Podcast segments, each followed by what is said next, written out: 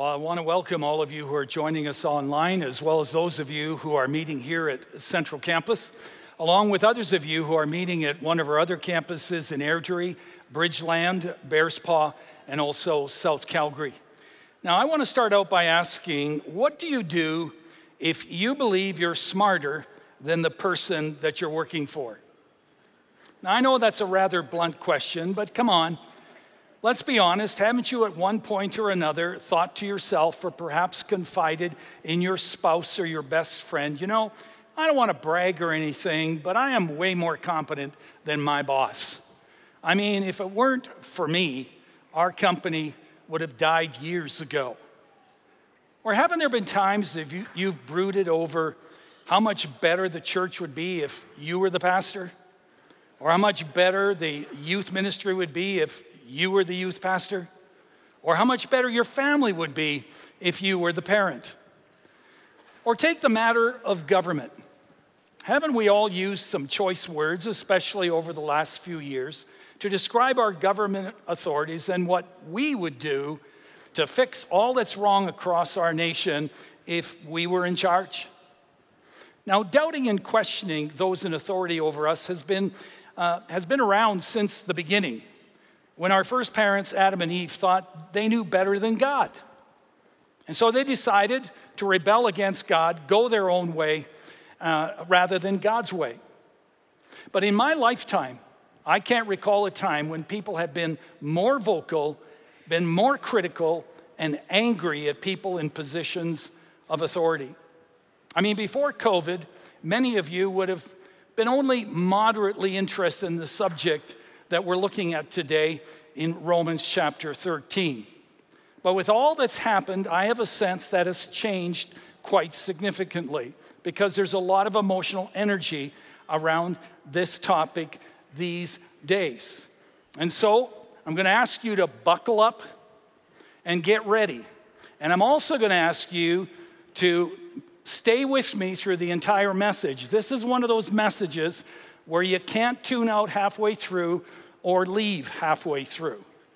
Now, I mean, if you're sick, you can leave. But other than that, I need you to stay with me to get the full message. And so, if you're able, let's begin. I'm going to invite you to stand and join me in reading this passage together. Let everyone be subject to the governing authorities, for there is no authority except that which God has established. The authorities that exist have been established by God. Consequently, whoever rebels against the authority is rebelling against what God has instituted, and those who do so will bring judgment on themselves. For rulers hold no terror for those who do right, but for those who do wrong. Do you want to be free from fear of the one in authority? Then do what is right, and you will be commended. For the one in authority is God's servant for your good.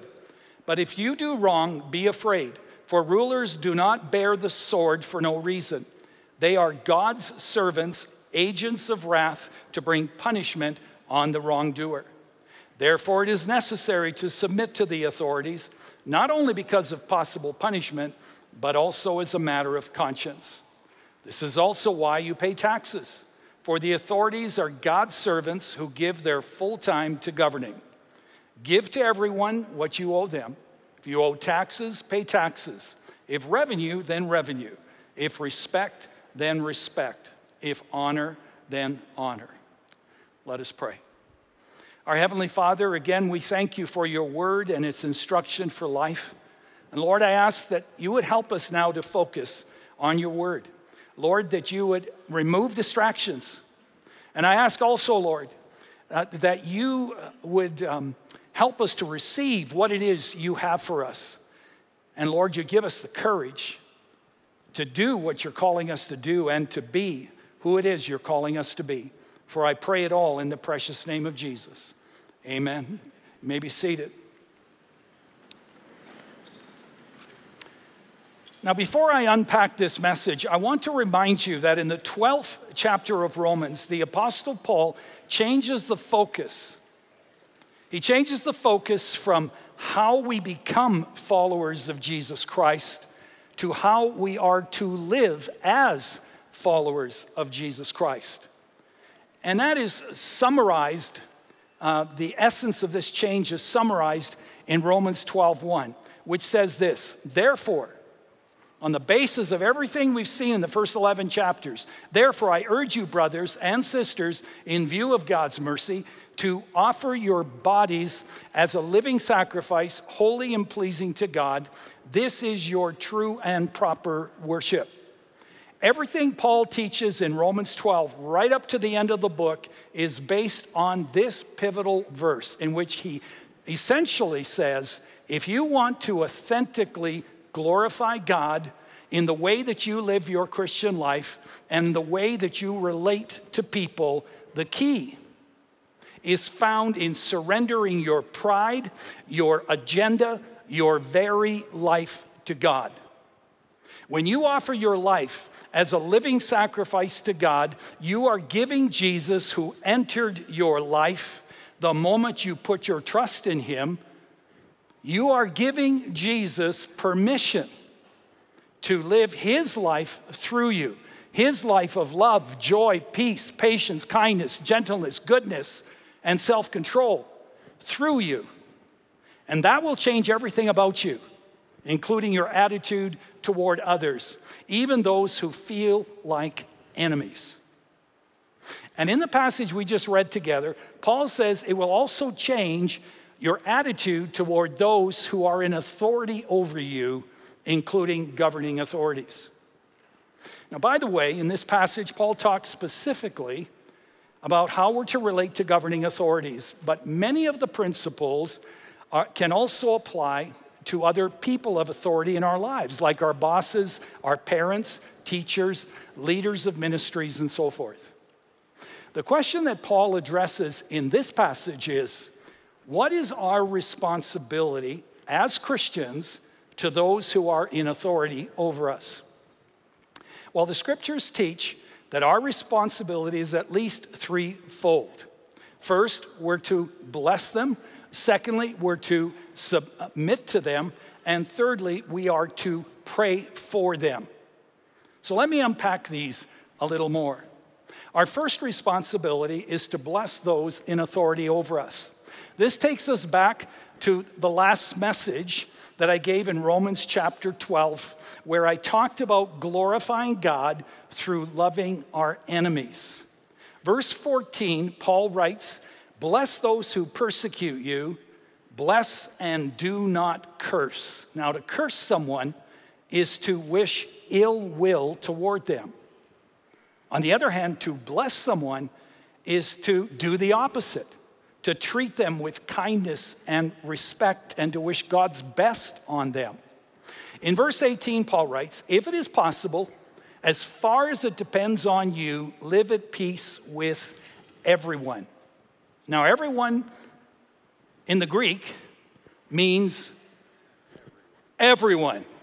Good, yes, everyone. Not just people who love you, who hug you, and treat you well, but those who feel like enemies. Or governing authorities who pass laws that upset you and restrict your freedom. Now, for reasons I explained last time, sometimes it is not possible to live at peace with someone because bad decisions on their part make it unsafe for you to do so. But Paul writes, as far as it depends on you, as far as you are able, live at peace and harmony with everyone. And that includes our governing authorities. You may not like those in authority over you. You may not like or agree with the decisions they're making. But now that you are in Christ and Christ is in you, you no longer see them through the eyes of your old nature without Christ. No, you now see them the way Jesus sees them, and that will radically change the way you respond and interact with them. Whether you're speaking to them face to face or on the phone or communicating with them by email or text or by letter, you choose to treat them and communicate to them with kindness and respect. Now, that doesn't mean you can't disagree with them. It doesn't mean you can't voice your opinion and challenge them about decisions they're making or failing to make. It doesn't mean you can't work for change. What it means is that first and foremost, as a child of the King of Kings and of his kingdom, you now see them as people that Jesus loved and died for, people who need the Lord, and only secondly, as your governing authority or as your boss, for example. That is our first responsibility to everyone, including those who are in authority over us, to bless them and to be a blessing to them in the way that we just talked about. Our second responsibility to those in authority over us is to submit to them. And this brings us to our text here in 1 Corinthians 13. Look at verse 1. Let everyone be subject to the governing authorities. Now, to be subject to governing authorities means you submit to them, you follow their directives and their instructions. To submit means that I willingly place myself under those that God has placed in authority over me, and I do it not out of fear of punishment, but out of my love for God and my absolute trust in God. Now, immediately we wonder why. Why should I submit to those in authority over me? Well, Paul gives two reasons here. The first reason is we should submit is because God has established the authorities. Again, look at verse 1. Let everyone be subject to the governing authorities, for there is no authority except that which God has established. The authorities that exist have been established by God. So, what does it mean that the authorities have been established by God? Well, it means that the concept or the idea, the construct of human government was instituted or ordained by God. In the very beginning, God gave human beings dominion over the earth, the right and the responsibility to rule over the earth. We see this in Genesis 1:26, where the Trinity, God the Father, the Son, and the Spirit said this Let us make man in our image, in our likeness, and let them rule over every living thing on the earth.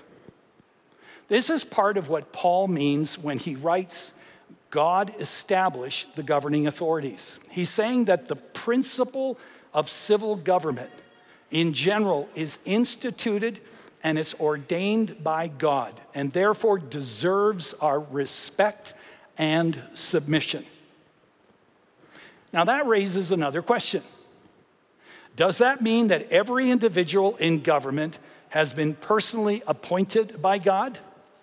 Does this mean, for example, that our prime minister is God's choice? Well, now I've woken you all up. I mean, does this mean that the President of the United States is God's choice? Well, let me explain it this way Our God is sovereign, which means he can do whatever he wants to do. And if he wants a certain person in a position of authority, he's able to do that and he's free to do so. For example, in 1 Samuel chapter 9, we read that God arranged through the prophet Samuel to appoint and anoint Saul as the first king of Israel. When Saul became proud and became more concerned about what the people thought than what God wanted him to do, God had Saul removed. And he arranged for David to be the next king of Israel. In Daniel chapter 2, Daniel reminded King Nebuchadnezzar that he was only in power because God put him there. In verse 21, Daniel says, He changes, referring to God, God changes times and seasons. He deposes kings and he raises up others. In the New Testament, in John 19, Jesus is on trial before Pilate. And Jesus isn't saying much, and it's really bothering Pilate. And so Pilate tries to threaten him, saying, Don't you realize I have the power either to free you or to crucify you? And Jesus answered, saying, You would have no power over me if it were not given to you from above. So clearly, God has the right and the power to specifically put people in positions of authority. And as we've just seen in Scripture, sometimes He does. However, even though nothing comes to pass that our sovereign God isn't aware of, I believe in most cases God gives us freedom as human, as the human race, to make choices. And who ends up in positions of authority is most often the result of human decision. Now, I base that in part on Romans chapter 1, verses 24, 26, and 28, where we read that God gave them over to what they wanted to do. God gave humanity over to the way they wanted to live. And God also gave them the results, the consequences of their choices, allowed them to reap the consequences of their choices. While in the same way, I believe God permits us to have our own way as a nation in who we want to govern us. And even though God may not approve of our choice of governance or uh, governors or government, He lets it play out. He lets us have what we want as a nation. He lets us live with our choices. And as we have seen down through history, sometimes nations have made poor choices, even horrific choices that they've had to live with and the generations following them have had to live with, including nations that have been and still are ruled by tyrannical leaders and governments. And so, whether we have a good government or a bad government is most often based on the choices that we, the people, make. In fact, someone has said every election is a snapshot it's a picture of who we are as a people and what we've become as a nation because we're the ones putting them into office. Put another way, we often deserve the government that we have. Now you say, wait a minute, I didn't vote for that person in authority. But you see, that's all well and good. The reality is, the majority of our nation did. This is the dilemma we face as Christians. The majority of Canadians do not hold a Christian worldview, and they are voting according to their worldview. But here's the thing don't lose hope. Not only is our God sovereign, He's also good and He's a just God. And He will use even evil and unjust governing authorities to accomplish His good purposes in our lives and in the life of our nation in His way and His time. And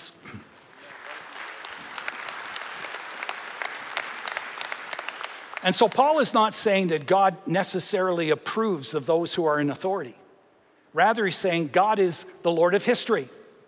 He is the Lord over those who are in authority, be they good or bad.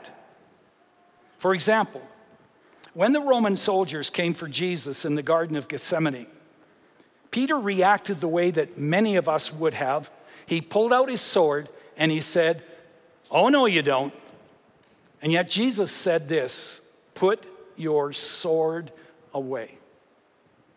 This must be accomplished.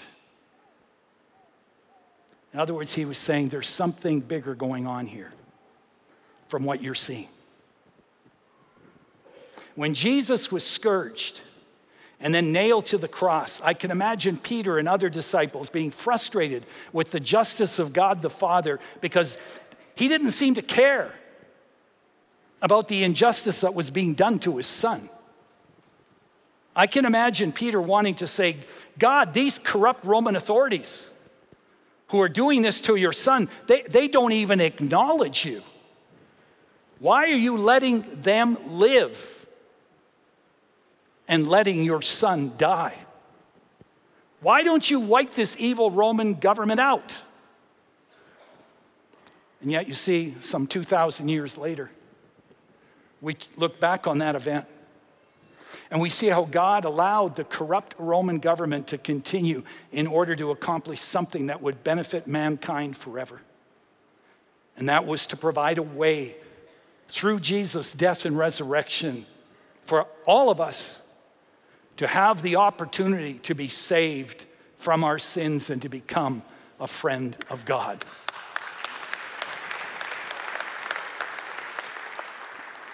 And of course, now we look back on history and we say, yeah, well, it all makes sense.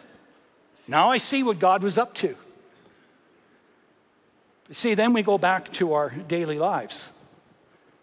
We go back to the office, back to our workplaces, and we forget that God works through authority today in the same way he did in the past. Our boss makes a decision we don't like or agree with, and we get bitter, we get angry, or we take matters into our own hands and we quit, forgetting that God may want to accomplish something much greater than what we see in front of us. Friends, when life and the decisions of those in authority over us, when life seems to be spiraling out of control and not making any sense, just remember that our good God is still in control. He is totally trustworthy. He sees things you don't see. He knows things that you don't know, and He's working behind the scenes to accomplish His good purposes, whether what you see makes sense or not. So don't lose hope or patience or do something rash just because you're struggling in your relationship with those in authority over you. Even when you don't agree with what decisions are being made, even if you don't like the personality or the attitude of the person in authority over you, remember that as a Christ follower, God's calling you to respect the position and to submit to it. For example, you may not respect our prime minister, you may not respect our premier or the mayor of our city, but you can still respect the office that God established. I mean, don't forget, in Paul's day, the Roman authorities were hostile toward the church. Emperor Nero was one of the cruelest, most sadistic emperors of all time. You think we face persecution today. Oh boy. You just read your New Testament. Nero had hundreds of Christians crucified. He had other Christians covered with wax uh, and then lit them on fire to serve as human torches at his parties. In fact, Paul ultimately was executed by the Roman government. And yet, here in Romans 13, he still wrote, Submit to your governing authorities. Okay, so that's the first reason we're to submit to those in authority over us because God established the authorities. The second reason we're to submit to governing authorities is because we will avoid bringing judgment on ourselves. Look at verse 2. Consequently, whoever rebels against the authority is rebelling against what God has instituted, and those who do so will bring judgment on themselves. Paul says if you resist the authority that God's placed over you and you rebel against them and you do what you want to do, then Paul says you're actually working against God and his plan for your life. And you may not only suffer the consequences of doing so, but you may miss God's best for you. Look at verse 3 and 4. For the rulers hold no terror for those who do right, but for those who do wrong. Do you want to be free from fear of the one in authority? Then do what is right and you will be commended. For the one in authority is God's servant for your good.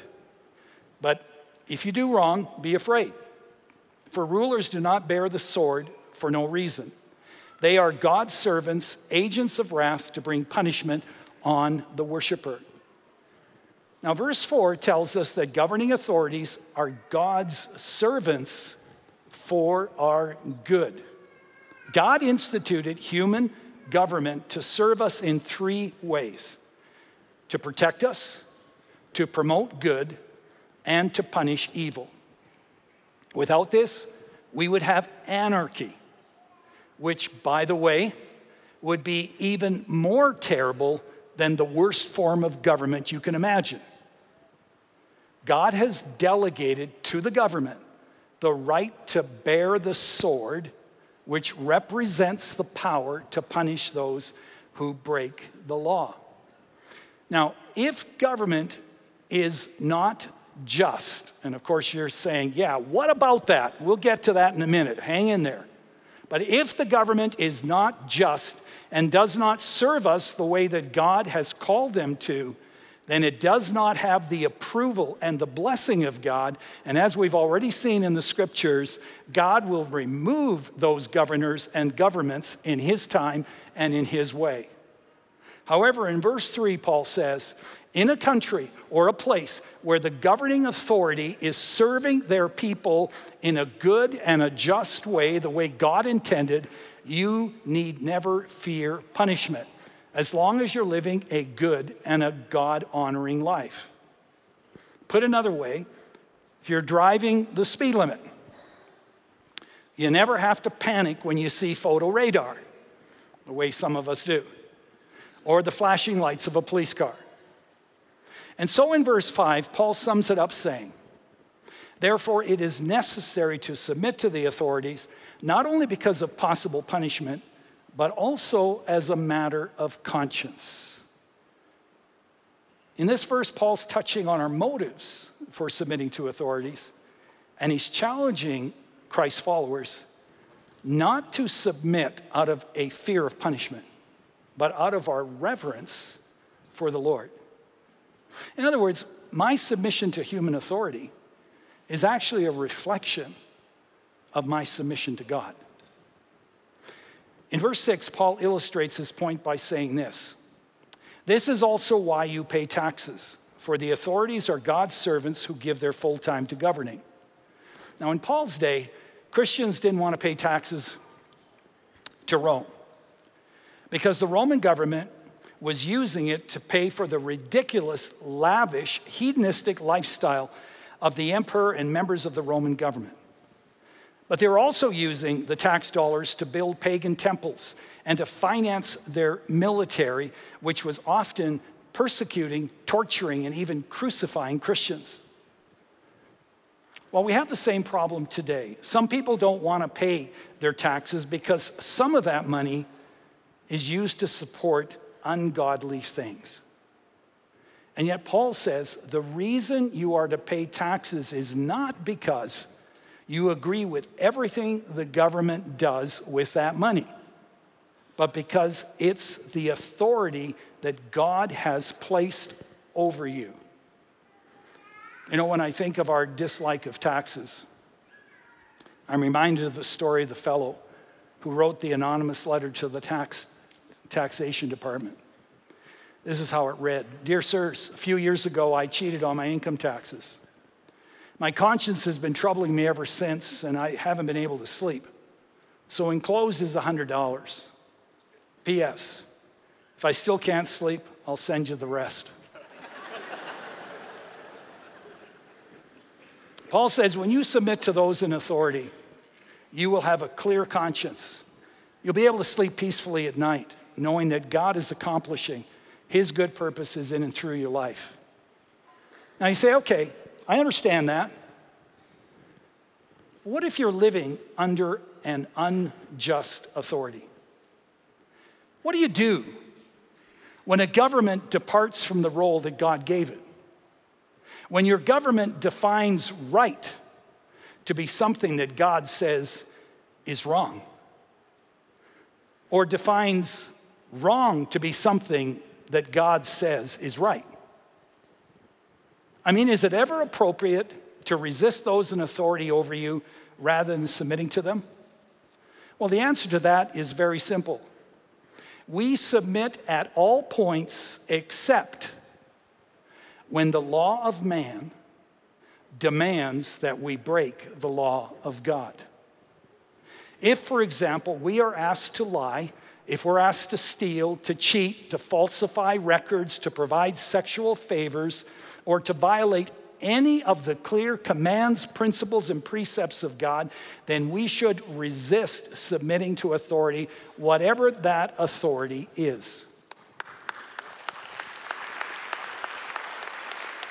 If the government instructs you to kill someone, not as part of a just war intended to defend our life and liberty as a nation, but in the way that the king of Egypt ordered the Hebrew midwives to kill every male baby that was born, we must obey God rather than man.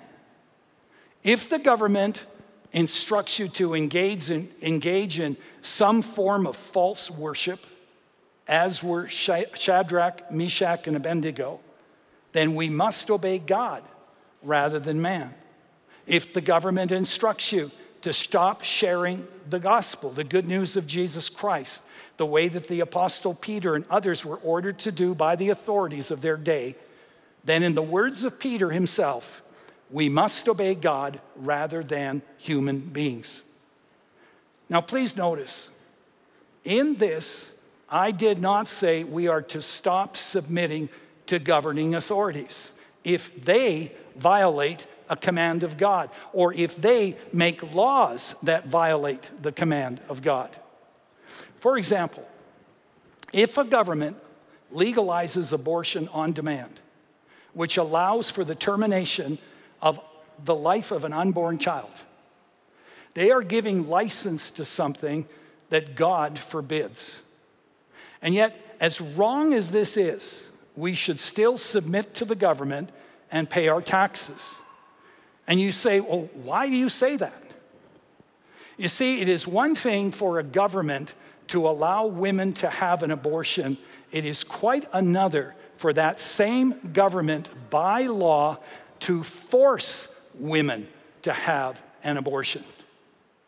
When those in authority over us force us into a position of having to disobey God's law, then we need to obey God's law rather than man's law, regardless of what the cost will be. Now, I'm sure some of you are thinking about the mandates that our government put in place during COVID and why we as a church made the decision to follow the protocols the government called for. We had a number of reasons for why we did, including the desire to do what we could based on the information available to us to protect people from getting COVID. But the key reason was because the protocols like mask wearing and physical or social distancing, are not explicitly forbidden in the Bible. And neither is obedience to such mandates an explicit sin.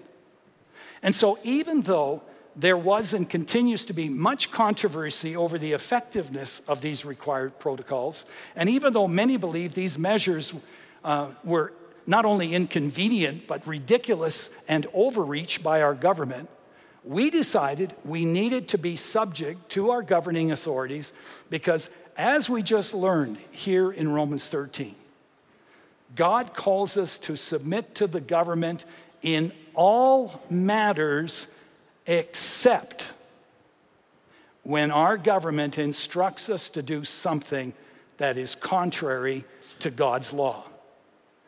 Now, we did cancel our in person worship services and only had online services for the first three months of the pandemic because, like everyone else around the world, we didn't know how serious this pandemic really was.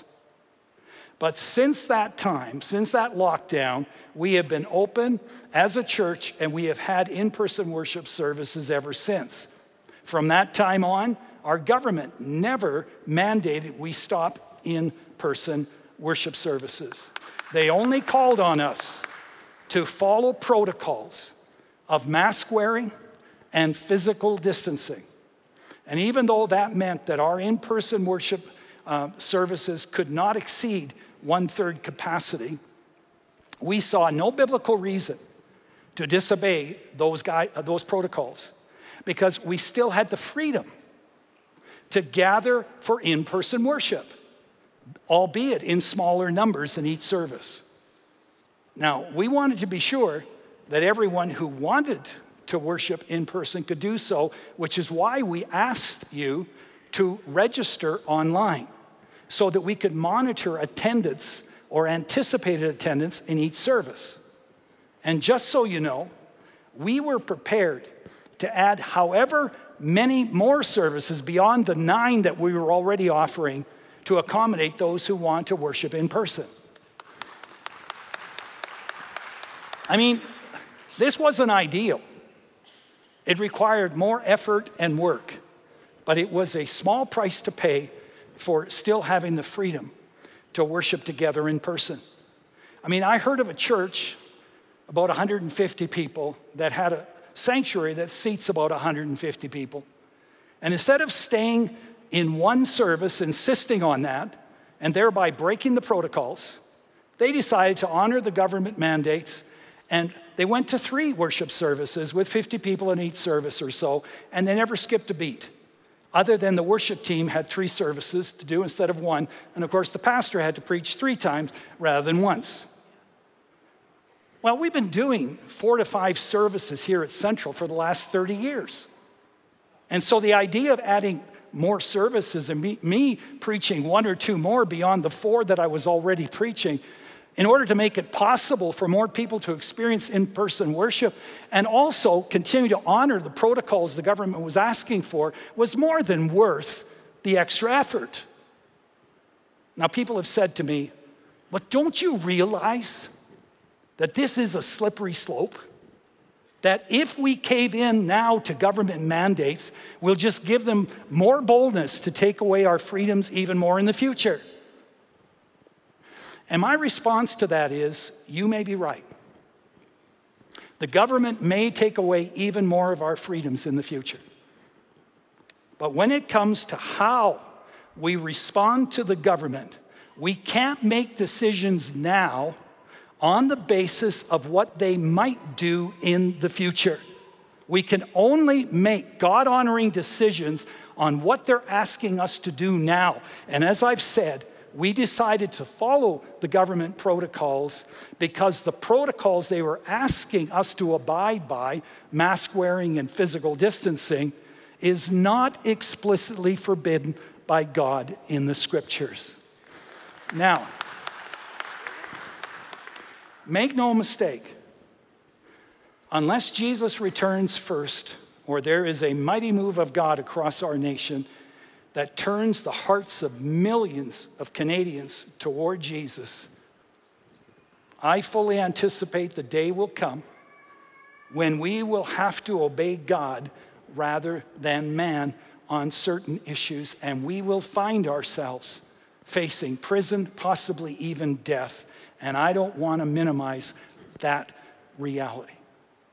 Some of you have already tasted of this by losing your job because of your conviction and conscience concerning vaccines.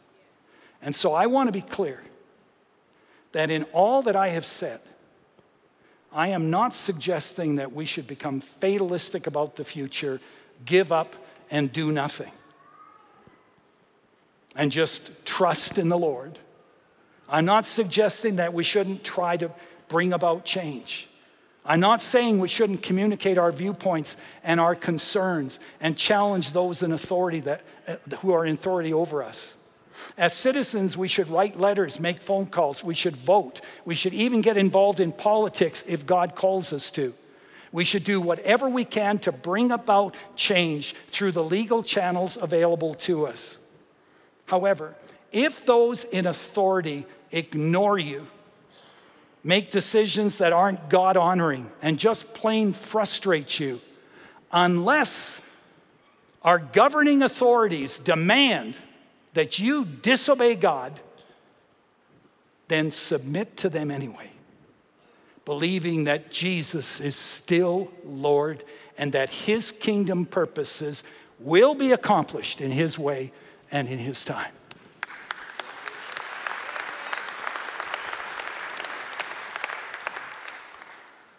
And so God calls us to, first of all, bless those in authority over us, and secondly, to submit to those in authority over us.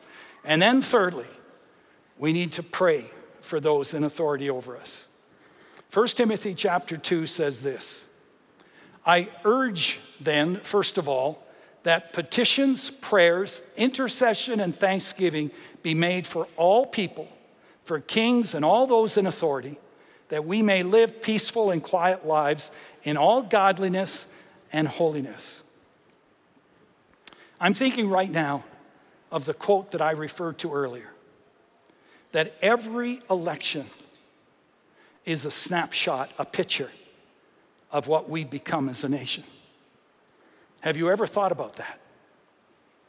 If that's true, and I believe it is, and we don't like the direction that our government is going, Getting angry isn't going to change things, it's only going to make things worse.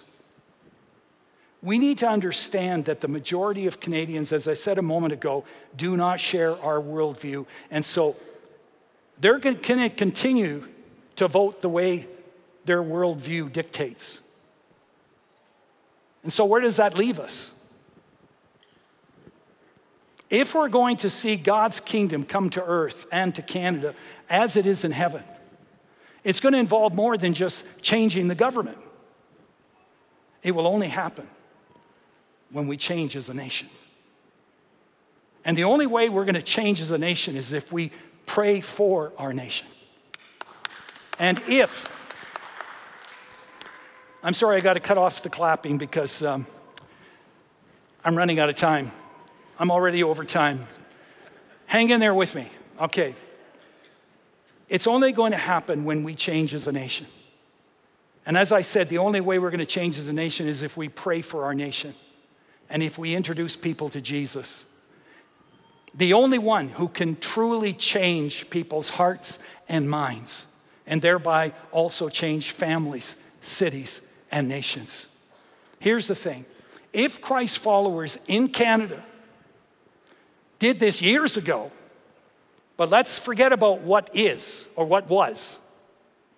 If Christ followers in Canada were to get serious about our mission and pray into that mission and trust Jesus to change our nation one life at a time by praying for those in our sphere of influence and those who are in authority over us, and by introducing these people to the Jesus we know and love, I have absolutely no doubt this would be the most important catalyst for changing our nation. I remind you, Jesus said, My kingdom is not of this world. He didn't start a revolution that involved gaining political power or clout or that involved the sword or bloodshed. He started a revolution of the heart, knowing full well that once hearts change, marriages and families are changed. And once families change, communities are changed. And once communities are changed, nations are changed. And yes, governments are changed in a good way. And this is precisely what happened to the Roman Empire, which eventually imploded from its own immorality. And a new day began, in large part because hundreds of thousands of hearts and lives had been changed through the power of the living Christ, one life at a time. You know, for years I was part of a small group of pastors from across Canada that went to Ottawa to meet and to pray for the Prime Minister and members of Parliament. In the years I was involved, we prayed for Prime Minister Jean Chrétien, Prime Minister Paul Martin, and also Prime Minister Stephen Harper. And when we first met with them, you could just tell they were suspicious. They couldn't quite believe that all we wanted to do was to pray with them. And that's because everyone who met with them had an agenda, something they wanted the prime minister or the government to do for them. And here we were just wanting to hold them and our nation up in prayer. And when they finally figured out that we were serious, you could just tell their defenses began to slowly come down. And they began to share some real stuff from the heart. And we were able to pray for them, bless them, and minister to them in ways I'm sure they hadn't experienced in a long time, if at all. You know, we often see those in authority over us as a means to an end, a means of getting our agenda met, rather than as individuals who Jesus loves and died for, people who need the Lord and need to see the love of Jesus in us, who need to be cared every bit as much as we care for the homeless person. I want you to think about the person in authority over you. Maybe that you're having difficulty submitting to much, if, if not liking at all. Are you mostly criticizing them and talking negatively about them to others? Or are you talking to God about them in prayer? Are you able to separate the decisions that they are making, which you may despise, from them as a person? In other words, are you seeing them the way that Jesus sees them? When a policeman gives you a ticket, do you care more about the $100 ticket than you do about him or her as a person? Do you scowl? Do you complain? Do you argue? Or do you see them the way Jesus sees them and treat them the way that he would? And then possibly even pray for them as you drive away. Around your office, at your family dinner table, in your small group, how quickly do you take things that concern you, that worry you about the state of our nation, to the Lord in prayer? How gracious are you when you speak to those in authority? Oh, you may passionately disagree with the decisions that they're making, but do you speak about them in a respectful way, the way you would want to be spoken to, and the way you would want to be spoken about by others? Do you pray for them together as a family, as a small group? If your neighbor hung around your place of business and he heard the things that you talk about and the people that you talk about and saw the way that you run your business and the way you treat your employees or the way that you treat a waiter or waitress at a restaurant, would they still be drawn to your Jesus? You know, I came across a little saying some time ago that says if the church wants a better pastor, it only needs to pray for the one it has. And that, I think that's true, but not just for pastors. I think it's true for our spouses. I think it's true for our parents. I think it's true for our bosses, our teachers, our ministry leaders, and yes, our politicians, and anyone else that's in authority over us because I know Jesus loves them and he died for them all. I know they need him in their lives. They need his direction for their lives. And most importantly, they need his saving grace, unspeakable joy, and peace in their lives. And yes, you can clap for that.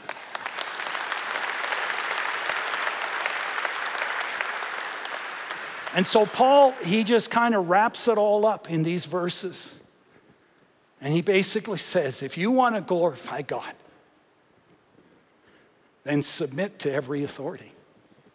If you want to worship God authentically, then instead of despising those in authority and giving them a piece of your mind, bless them and be a blessing to them. Instead of slandering them and peppering them with demands, pray for them and ask how you may be of support to them. And then trust the Lord to do what only He can do. So I want to close our time by having us do two things very quickly. The first is in the seat back in front of you, you're going to find a little card like this, and it says, Pray for our political leaders. And on the back, and these are political leaders only around uh, our campuses. On the back, you can list your MP and your MLA and, and your alderman. You can list other people that are in authority over you, your boss, whoever. And what I'd like you to do, because we're not going to have time in this service to pray, or the, but what I want you to do is take this home, put it in your Bible or your journal, and begin to do something that I've done for years, and that is set aside at least one day a week, not the entire day necessarily, unless God calls you to do that, but a set, a, a, a, set time aside to pray for your political leaders at least once a week. And then I just want us to close with those two questions Lord, what are you saying to me? And Lord, what are you asking me to do about it? Just take a moment now and just begin that process with the Lord right now. But don't let it end here. Take it home with you. Reflect, meditate, pray about it this coming week.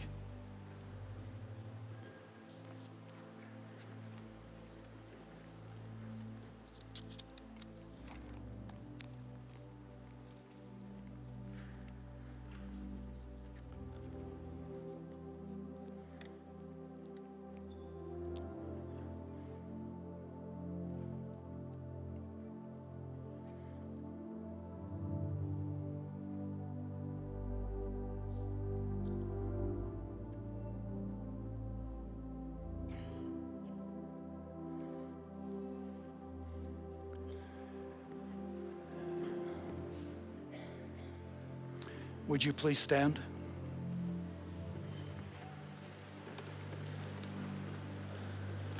Take the blessing of the Lord with you. Now may the Lord bless you and keep you.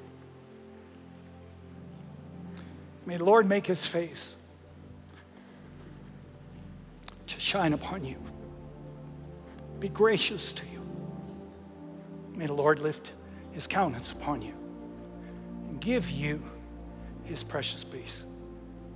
In the name of God the Father, the Son, and the Holy Spirit.